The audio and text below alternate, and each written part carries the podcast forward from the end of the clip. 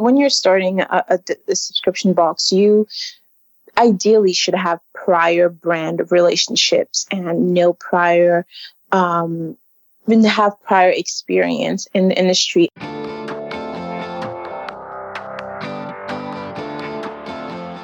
Hey, my name is Felix Thea. I'm the host of Shopify Masters, a weekly podcast powered by Shopify, the easiest way to sell online, in person, and anywhere in between.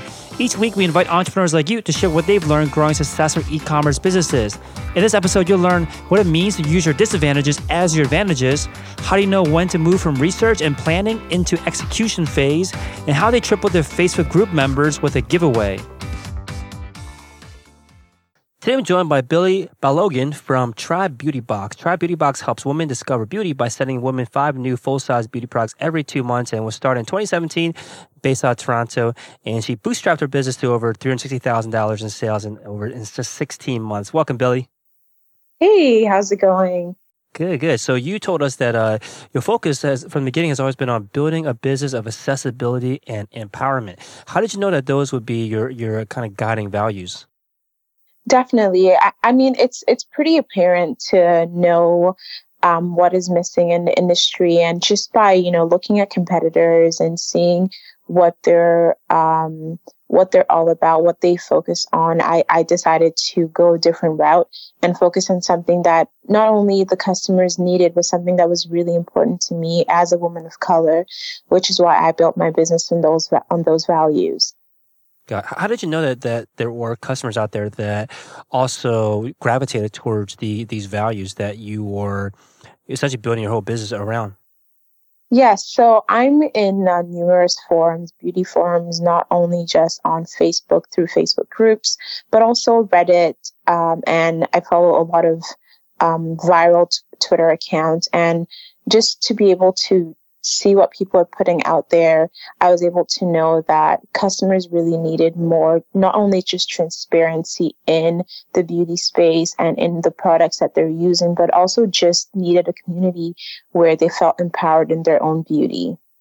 And is this kind of kind of I guess evidence very uh, um, clear for you to see, where you can actually see that the community is talking about things that are missing, or I guess the existing market rather? Absolutely. I mean, when you look at brands like Fenty Beauty that were able to basically turn the industry around by offering 40 shades of foundation, it was such a loud, um, a loud response to the lack of inclusivity, not only um, with women of color, but with race. You know, there's so many male makeup artists that don't get the platform that they should. It's not just only about race, but it's also about gender and, and, and equality is so important in the beauty space because everybody has the right to feel beautiful in their own skin and in their own individual terms.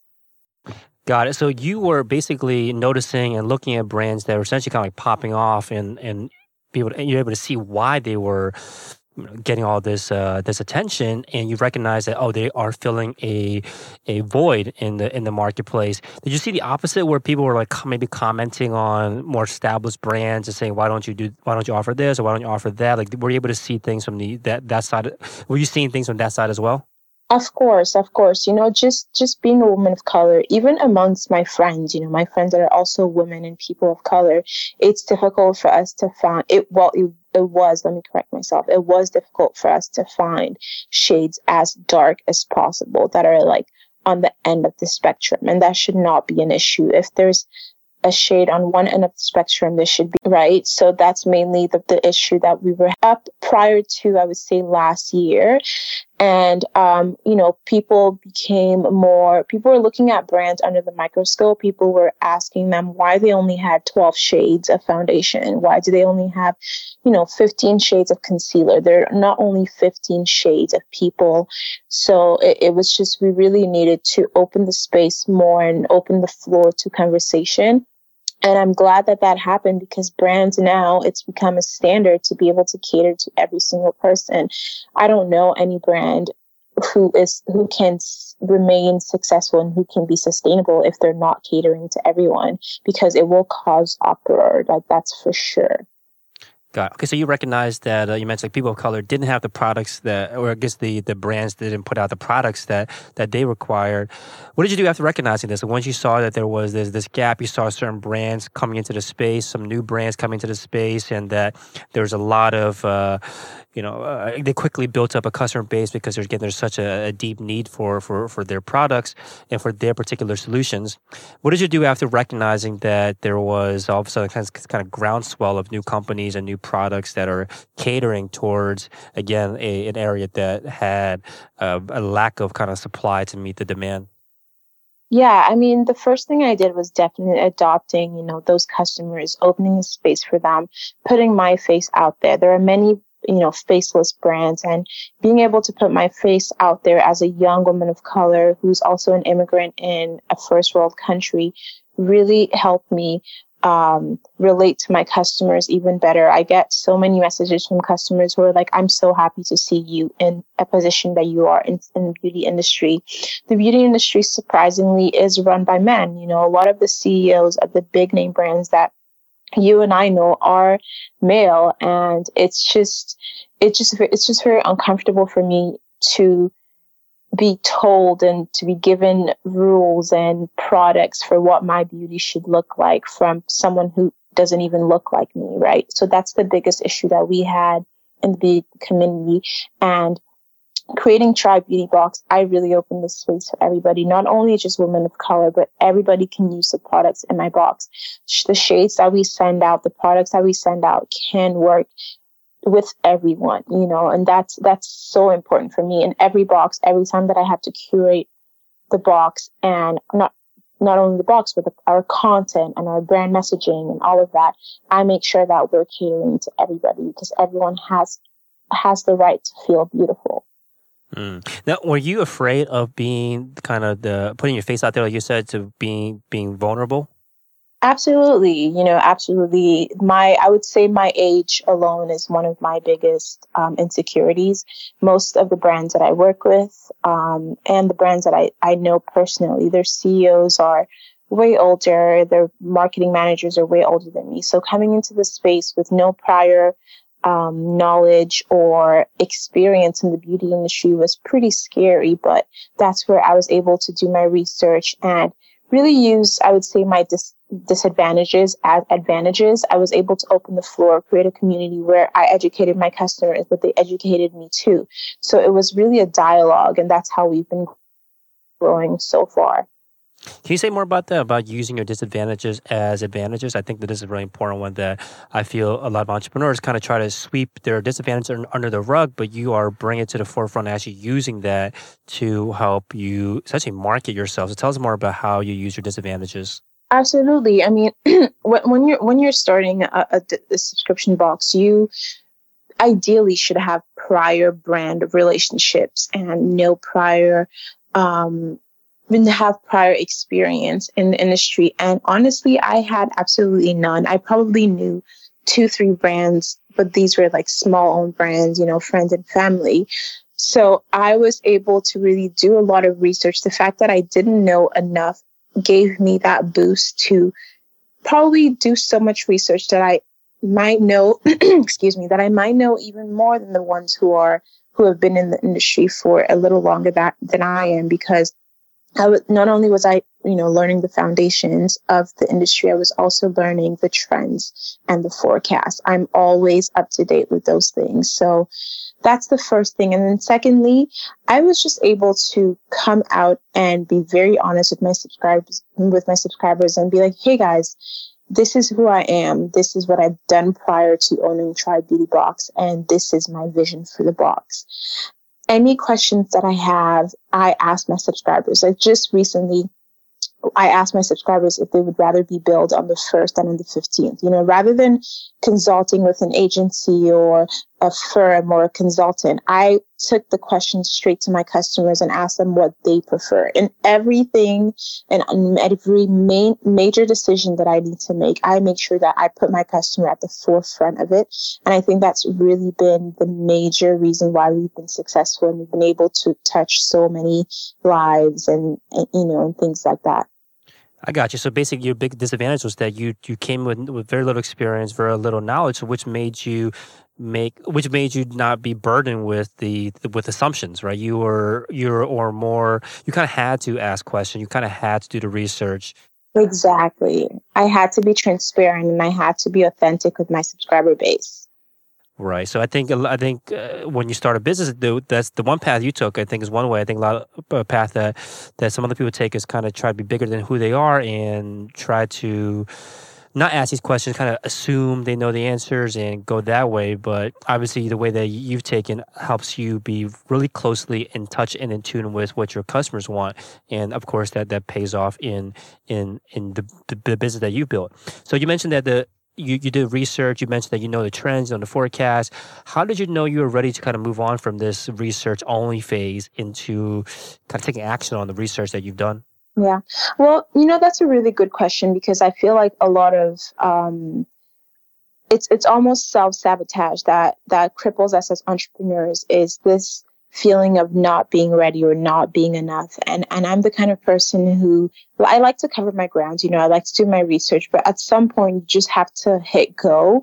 And even if you aren't ready, you just have to be flexible, open enough to be able to fix things on the way. Nothing will ever be perfect. No, no research will ever cover 100% or forecast 100% of the issues and bumps that you'll face along the way. But it's really just having an open mind and having resilience in, in this industry and in in entrepreneurship in general, you have to be extremely resilient, which means that even if you research something and your research predicted 100% success success rate the market or the customer may not be ready for what you're for what you're offering. And you just have to learn to be resilient you know study the data that you have and move forward with it. And you know just convert you know fle- be flexible and and it should work out in the end Got it. So I think I think as a as a business when it first starts out, like a startup that first starts out, you are you have the, the kind of bandwidth to be super in tune with your customers, spend a lot of time with them.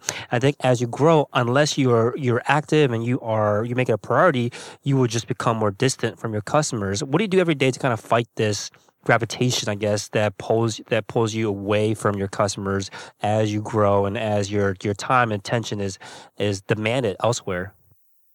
Definitely. I mean, uh, you know, as as an entrepreneur, as especially as um, I would say as a one man show in terms of operations, I do most of the operations of the business.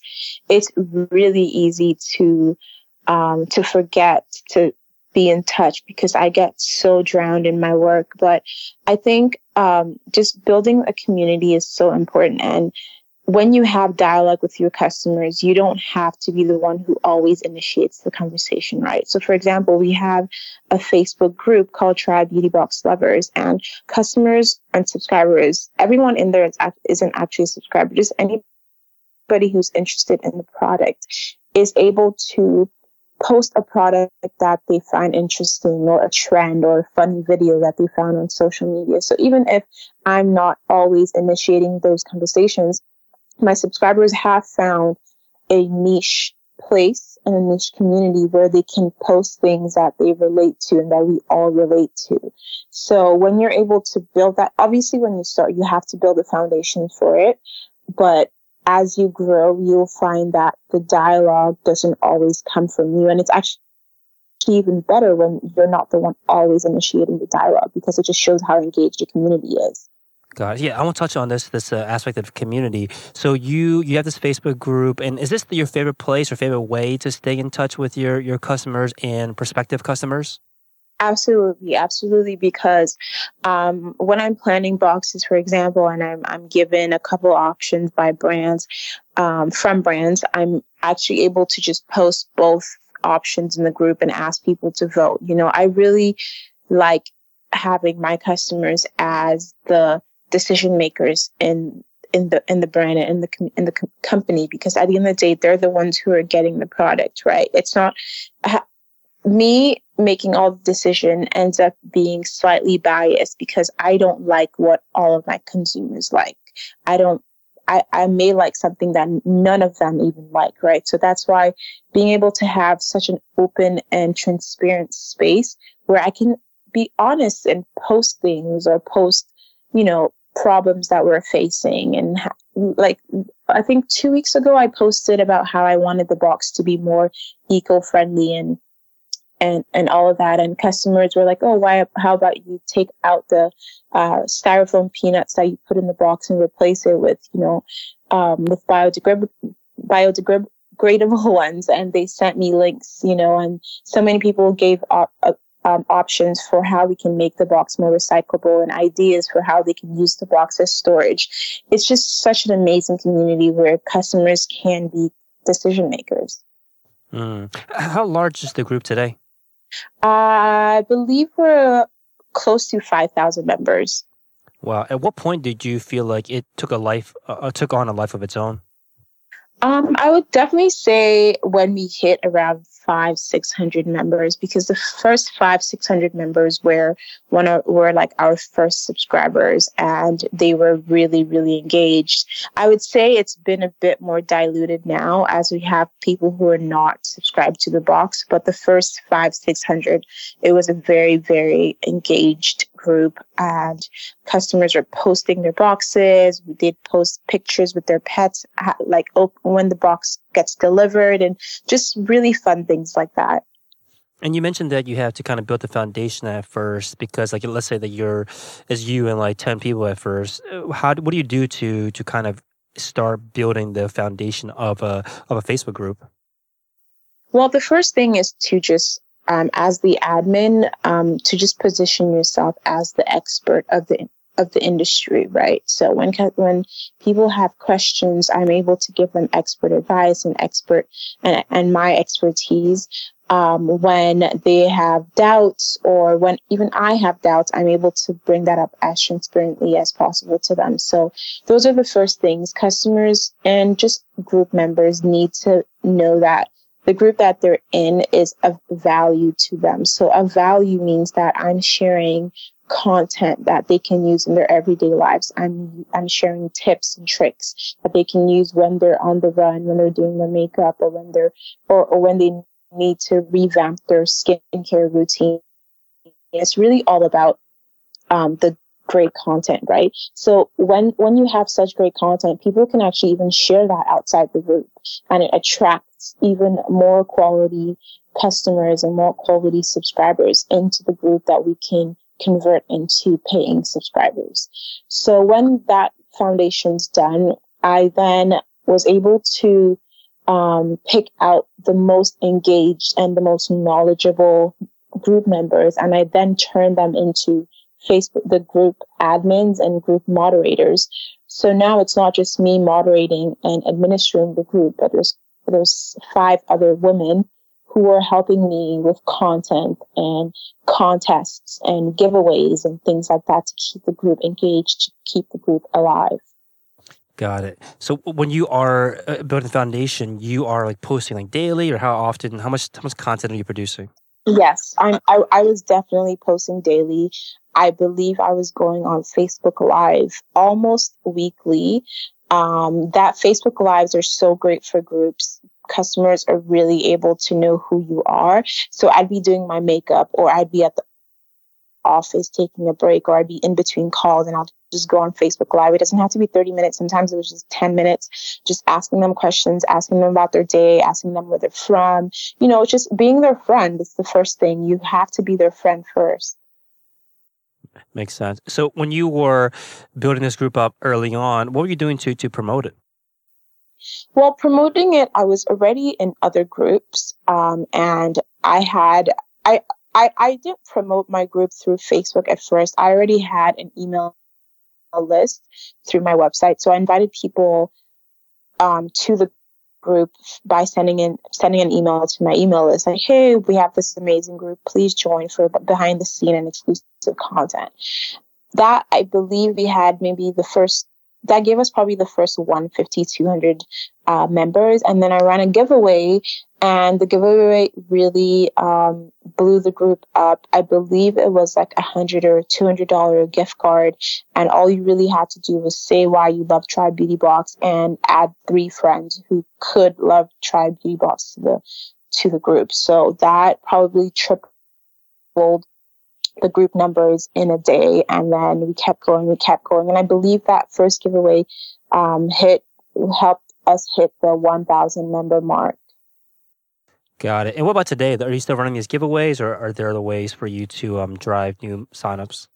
So we, um, well, um, members, right? Not signups. We um, we actually run uh, giveaways every box that goes out. So every two months. And what we do is that we ask people to create looks with the products that they got in that month. So not only does it, um, you know, keep the group engaged, but it actually encourages people to use the product that they received and find cool and quirky ways to use the items that we sent that month. Like this month, one of our admins did a zodiac challenge, and it didn't have to be exclusively Tribe Beauty Box product, but just makeup products that you have in general. Create a look that was your zodiac sign. So just cool things like that we do to keep the group engaged and we often do, but often we just find people adding their friends into the group because they get such great content and information through the group. And, do you find that this like the most like profitable channel for you, like having this group and them discovering the products through the group? I would say um, what dr- what helps us drive sales and new uh, and awareness is one YouTube and then our email marketing. We have um, an email size of 22,000 people on our email list. But for the group, it's really just helps us keep the community and probably help us reduce churn because people get closer to the founder, they get closer to other members of the team and they learn to love the product. So even if somebody doesn't like a product or is not happy with the box this month, they'll post about it transparently and we allow that. But other members would either be like, oh yeah, I didn't love this product so much. And I, myself or my admin team can give them tips and ways to use a product or other members of the, t- of the group would be like, hey, like, how about you try this? I paired this with this, try that and you'll probably like it. I got so the Facebook group is useful for again reducing churn because people feel like they're part of the community. What what do you do to get them to like a, a new customer signs up uh, on the website? When when and where do you invite them into the group? So we have an email series. Um, we use a really great email um, software called Klaviyo and um, part of our welcome series is a video. The first video, the first uh, email is a, has a video of myself introducing them to the brand and being like, "Hey, welcome to Tribe Beauty Box. This is what we're all about, and this is why I started the company." The second video is all about um, the benefits of being part of the tribe and the community, and that's where the Facebook group comes in. And then afterwards, we have other um, emails I send them promotions and discount codes and gift items and things like that.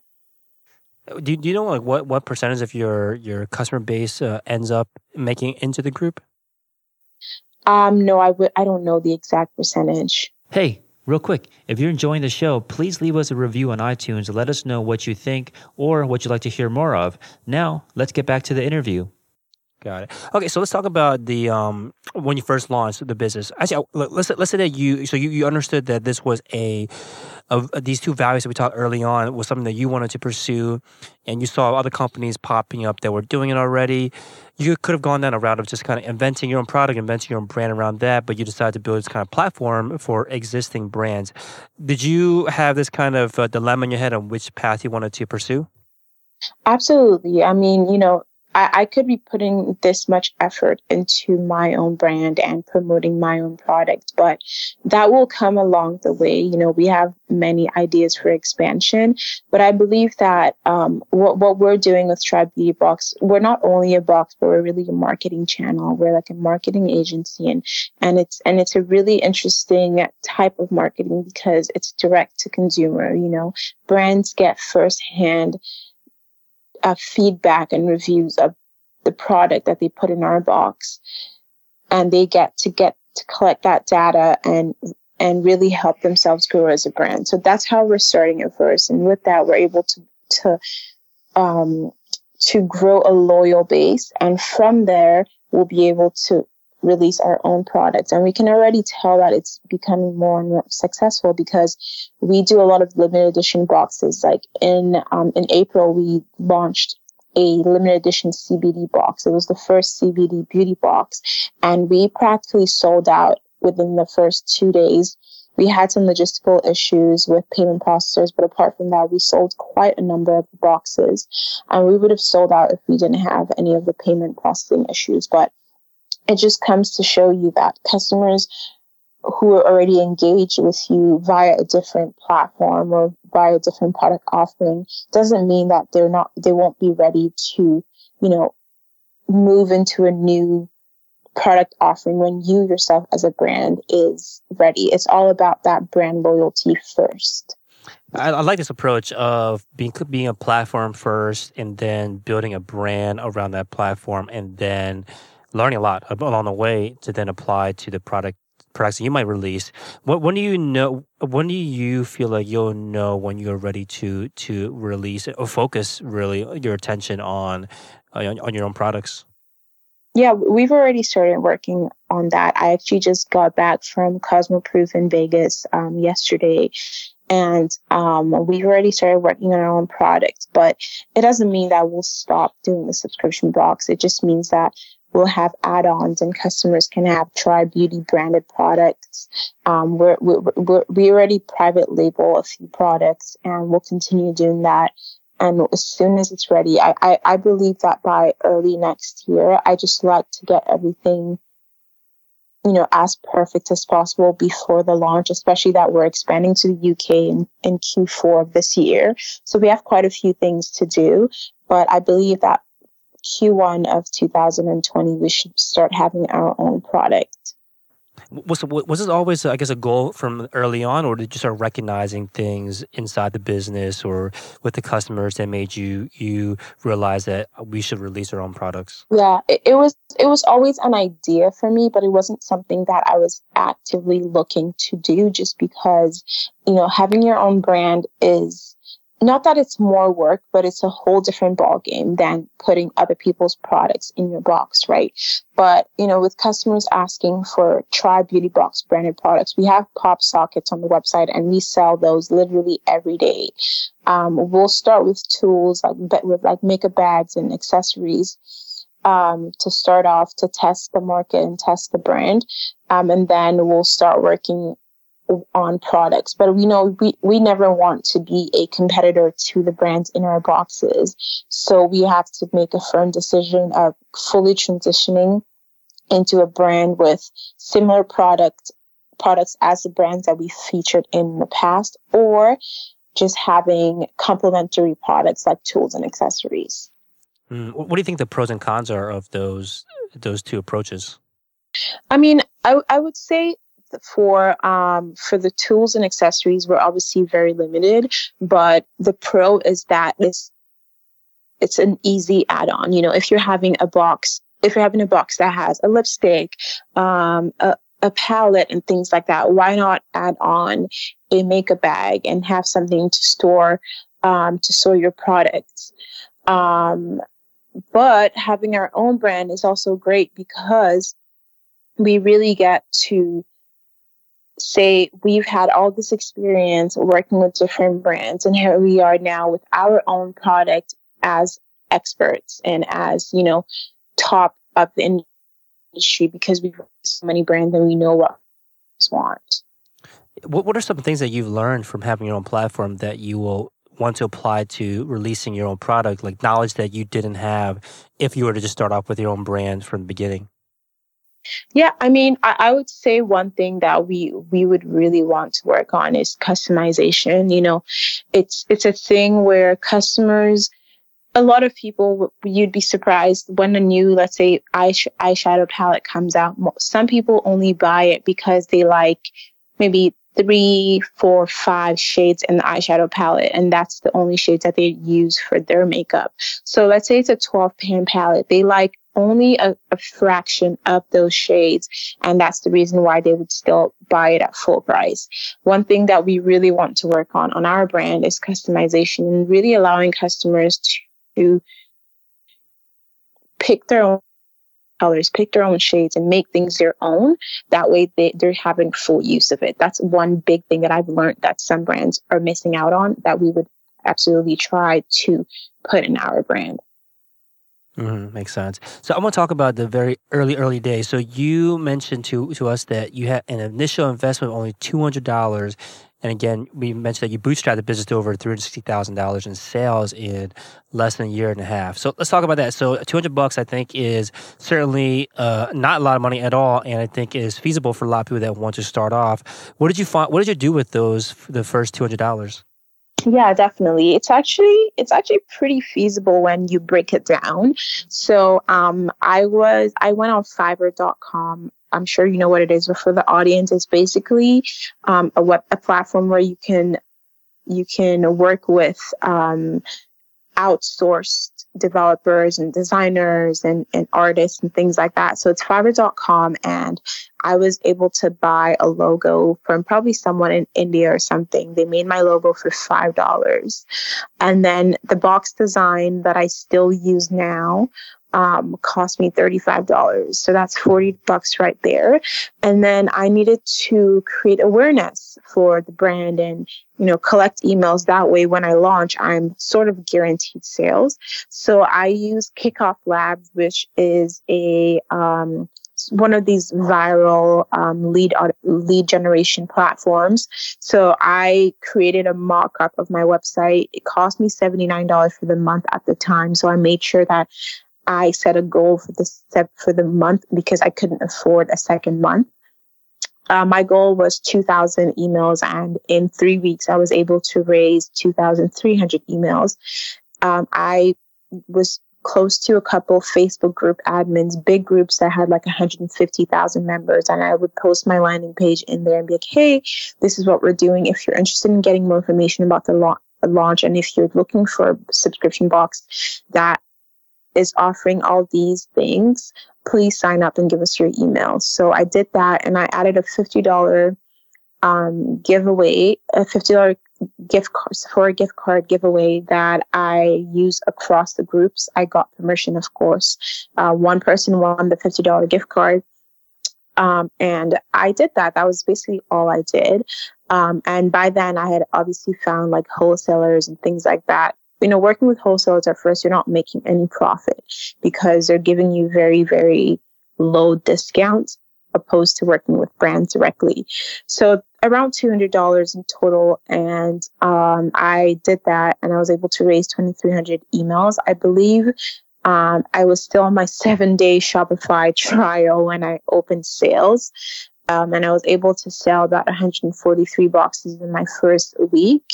Um, and I launched. I actually launched on Black Friday, which was really smart because it's you know the biggest sales day of the year. People were ready, had you know had money saved up to buy things, and you know some I I still remember the name of her first subscriber. I waited on my computer and got that first sale was one of the most amazing feelings ever. And yeah, so I got the money. I told people that we would ship um, in three, four weeks because it was the first box. They were okay with that as long as I was transparent. Um, I got the money, paid my suppliers, and shipped the box. And that's how I did it for the first, I would say, three boxes until I made enough profit to start um, to start paying up front. But now that I work with brands directly, some brands give me like a net 30 or net 60 term. Right now, we're st- cash flow. We're for cash flow. We're still great, g- great because um, we charge on the 15th and ship on the first, right? So we usually pay our brands before anything, and yeah, that's that's how it worked out.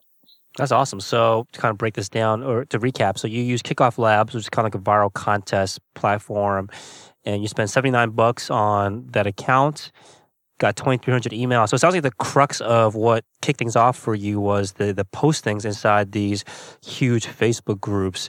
So you mentioned that you were close to the admins. Like was there a reason why you had a relationship with them already? Like how do you if someone out there is like wow i want to uh, take this kind of super step-by-step methodical approach that that billy took and to start establishing relationships with in communities that they want to be a part of like how do you begin like where how were you able to get access to like, an admin of like you know 150000 member groups yeah so i, I mean I, I would say for sure that um, when I, when I I had the thought and I knew within me that I needed to start something like community.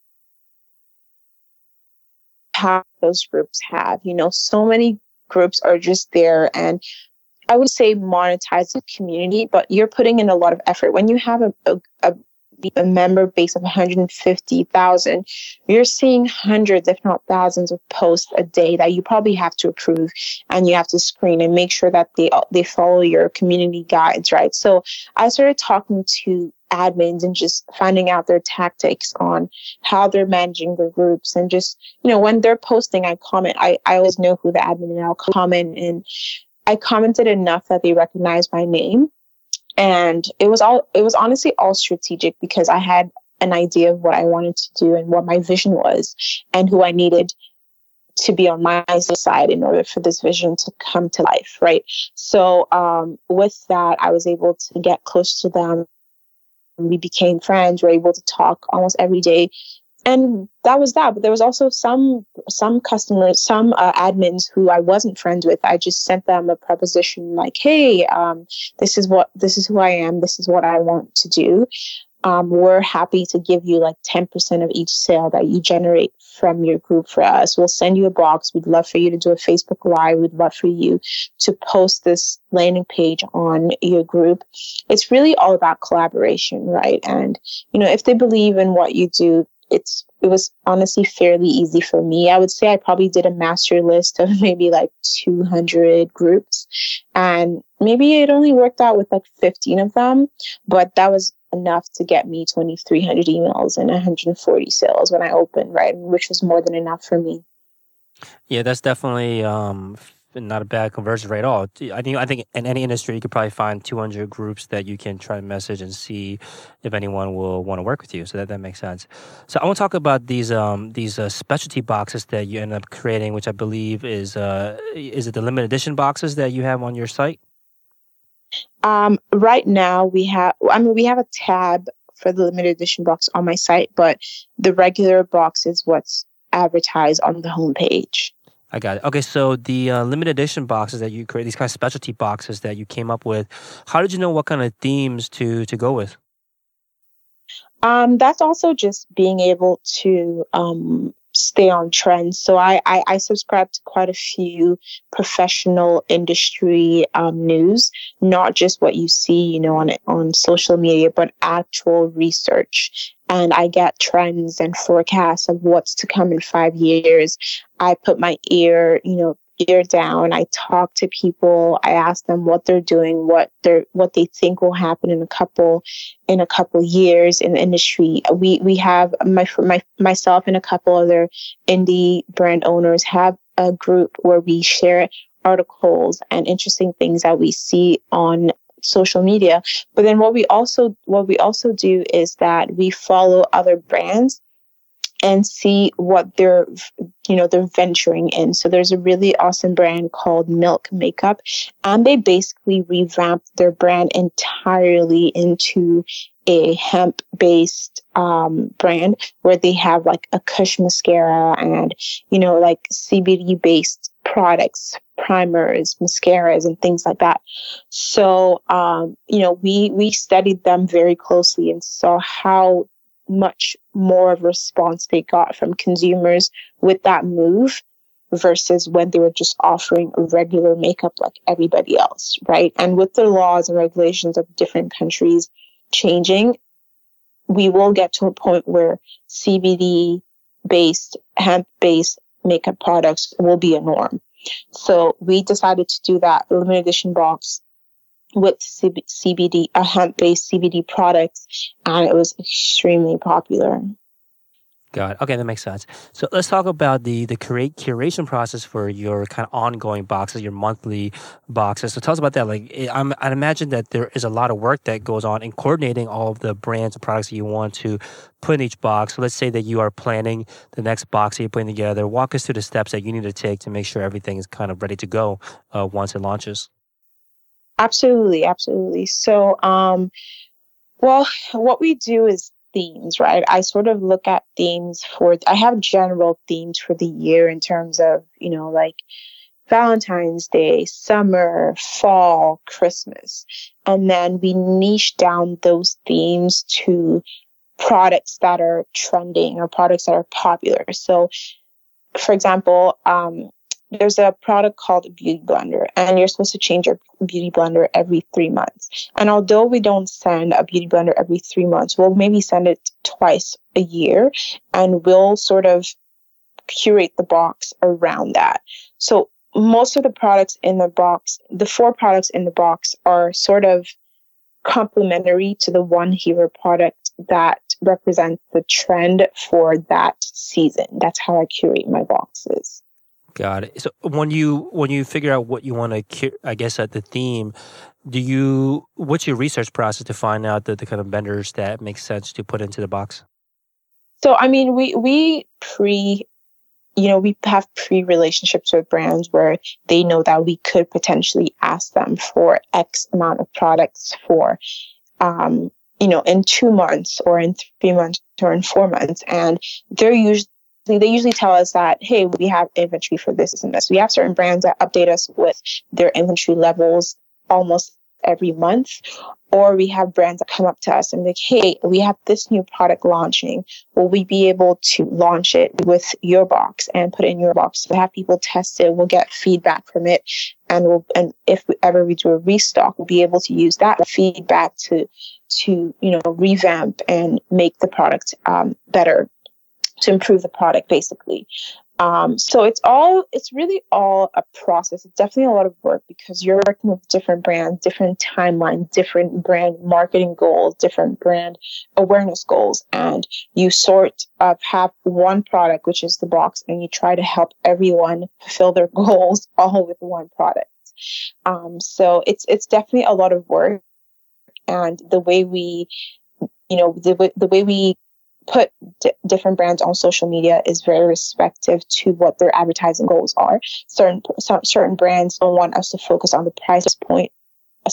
Certain of them want us to focus on the ingredients. Certain of them want us to focus on the fact that they're cruelty free. So we have a lot of communication between us and the brand, and we really ask them, "Hey, we're basically a marketing agency. What is it that you want us to market for you?" And that's how we work. Mm-hmm. Is it a, is it a pretty simple proposal to them, or do you have to do some convincing uh, to to get them on board? Yeah, definitely a lot of convincing because you know we're not asking for thousands of units or even millions like some of the big boxes. So we really have to show them results. We have to show them conversions. We have to show them how and what has worked for past box past brands that have been in the box.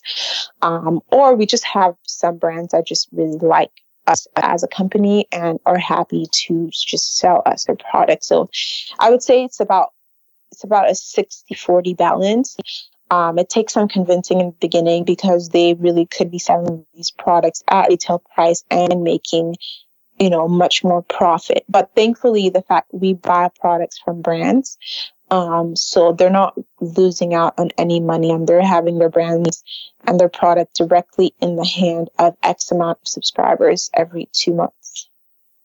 And, and usually these um these brands that you work with, like their the value prop that they're attracted to, is it is it just new customers that that try their products, or is it basically new customers? They're not looking to, you know, uh, make a, a profit necessarily on on this transaction. They're looking to get their product in the hands of new customers. Yes, exactly. So, you know, I mean, the, a lot of brands, their marketing strategies are all different. Um, everybody has a different way of marketing their product, but really a subscription box is one of the easiest to get your products in the hands of real people. They could, you know, put $10,000 in ads and try to convert sales. But if a customer hasn't had a first, you know, touch with your brand facilitate, facilitated, it's difficult for them to make that purchase, especially if it's a big ticket item. You know, if I'm being advertised a $40 cream or a $50 cream, I want to make sure that it works first. And that's why people read reviews or people go to retailers and get samples and try the product out first before buying the actual product. But if I've received a product from the brand already through a subscription box and I like the brand, if the subscription box gives me a discount code, and even if they don't, I will most likely be more willing to try more from the brand because my first impression has been good. And you know, it could it could go two ways. It could either be a great impression or you may just not like the product, And that's why brands give us multiple products in a year to feature in a box. So it's not just a one time experience. You get maybe two products in a year to try from the brand before you decide, okay, I like this brand or I don't, and I'll purchase from them or I won't. Got it. So when you do have a product that is like a huge hit, everyone loves it and everyone wants more of it. What can you do from there? Because I, I, do see that you have your subscriber favorites section. Are those uh, like a certain kind of relationship that you had you established with the brands that you have noticed that they have a product of a product that really resonates with your customers? Yes, exactly. So when there's a product that our customers really, really love, what we usually do is that we put it up on the website um, or we give customers a code um, to allow them to replenish the product and get other items too. Um, there are certain skincare products in, in, in our subscriber faves uh, tab that we created bundles of because customers love it so much and they want to have it for a certain amount of time. Um, so if the, if if the brand is okay with that, you know, we're paying them regardless. So they don't mind us buying the product and putting it in the block in on the website for for retail price. But some brands obviously want the direct sale, so they will give us a code and we're actually able to track, you know, how many people use that code and um, what they were able to purchase with that code for our own stats and metrics. Mm-hmm. So earlier you mentioned that one of the most profitable or successful marketing channels for you is with YouTube. So what do you do on YouTube? Well, why, why YouTube is so profitable and um, popular for us is because before we read reviews, I feel like we're such a visual generation, especially my generation. We are so visual. We need to see someone open product and their reaction and the packaging and the little detail and the little ribbon. People are so obsessed with the details, right? So YouTube is a great way for us because, you know, our either influencers or just other subscribers who've gotten the box are able to share their experience with the world and um, tell them, hey, I really like this product. I don't like this product. It was a good box overall. And another thing that works really well for us is that people compare the present box to the past box and you know future subscribers are able to know that we've been increasing in quality month to month. Got it. So do you how do you um, find YouTubers to work with? Um, we get we get quite a few requests. I would say we probably get between five and 10 PR requests every day. So it, it is quite um, taxing. But um, twice, twice or three times a year, we do something called a PR search, where we basically post on Instagram or on the platform that we're looking to um, advertise. Um, we'll be like, hey, if you have a Facebook group, please comment below, you know, link the group, and we'll check it out. That way we have the power to really filter who and what works for us. We did that recently and that was pretty successful. The first one we did was was, was with um, Instagram pages, but we're not focusing on in- Instagram influencers anymore because we find that we convert into sales through Facebook groups um, and YouTube. Got it. Okay, and you also mentioned the other channel is with email marketing with your twenty two thousand member email list. Uh, you don't actually have twenty two thousand mm-hmm. customers, right? These are these are uh, just prospects as email well. subscribers. Mm-hmm. How did you uh, build that list up? So um, we have a very easy um, way of building the list, and it's a it's a Shopify app called Privy. I'm not sure if you're familiar with it, but it's actually really great because they have this amazing feature called Spin the Wheel. So what you do is plug in different gifts and codes and coupons into the wheel. And when people log into your website for the first time, they can spin the wheel and get a chance to win. You know, for us, it's either like a free eyelash or a free mascara or 10% off. Or if you're really, really lucky, you get like free shipping, you know. So you have to put in your email first before you spin. So there is a chance that you don't win anything, but most of the time you win at least a free gift or a 10% coupon, which you can actually use when you purchase the box for the first time. So it's a win-win for everyone. Awesome. Any other apps or tools that you use to to run the business? Uh yeah. So I, I think it's really important for um brands to be transparent. So we have this great free app on the website called um, Customer Review. Uh, I, let me just open it. It's called yeah, it's called Product Reviews. Um, loyalty is really important. So we use Smile rewards and loyalty for our loyalty program. So every time a customer renews, buys a new box, they get points and then they can redeem their discounts towards the next box. We use um, referral candy for customers, uh, for our influencers. Um, so we give our influencers a code and they have their own dashboard where they can actually see the leads that they're generating to the website and who's converted and we pay them out automatically through PayPal. Uh, we use Pirate Ship to purchase our labels. There's so many great brand, uh, great um, apps on Shopify and that's why it's honestly one of uh, my favorite platforms because it's so easy to build a platform with all these plugins and all these apps and have an amazing an amazing store running smooth smoothly. Awesome. So tribebeautybox.com is a website. And last question I ask you is what needs to happen for you this year and for Tribe Beauty Box for you to consider this year a success?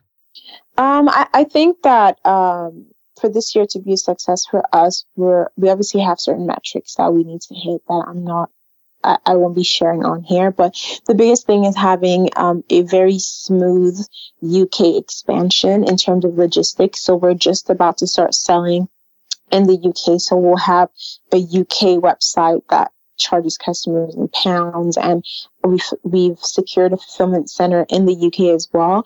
So that's honestly one of our biggest focuses for this year and we really do hope that you know we hit it off the park with that as we did in the US and it'll be a really great year for us. Awesome. Thank you so much for your time, Billy. No problem. Thank you so much. Thanks for tuning in to another episode of Shopify Masters, the e commerce podcast for ambitious entrepreneurs powered by Shopify.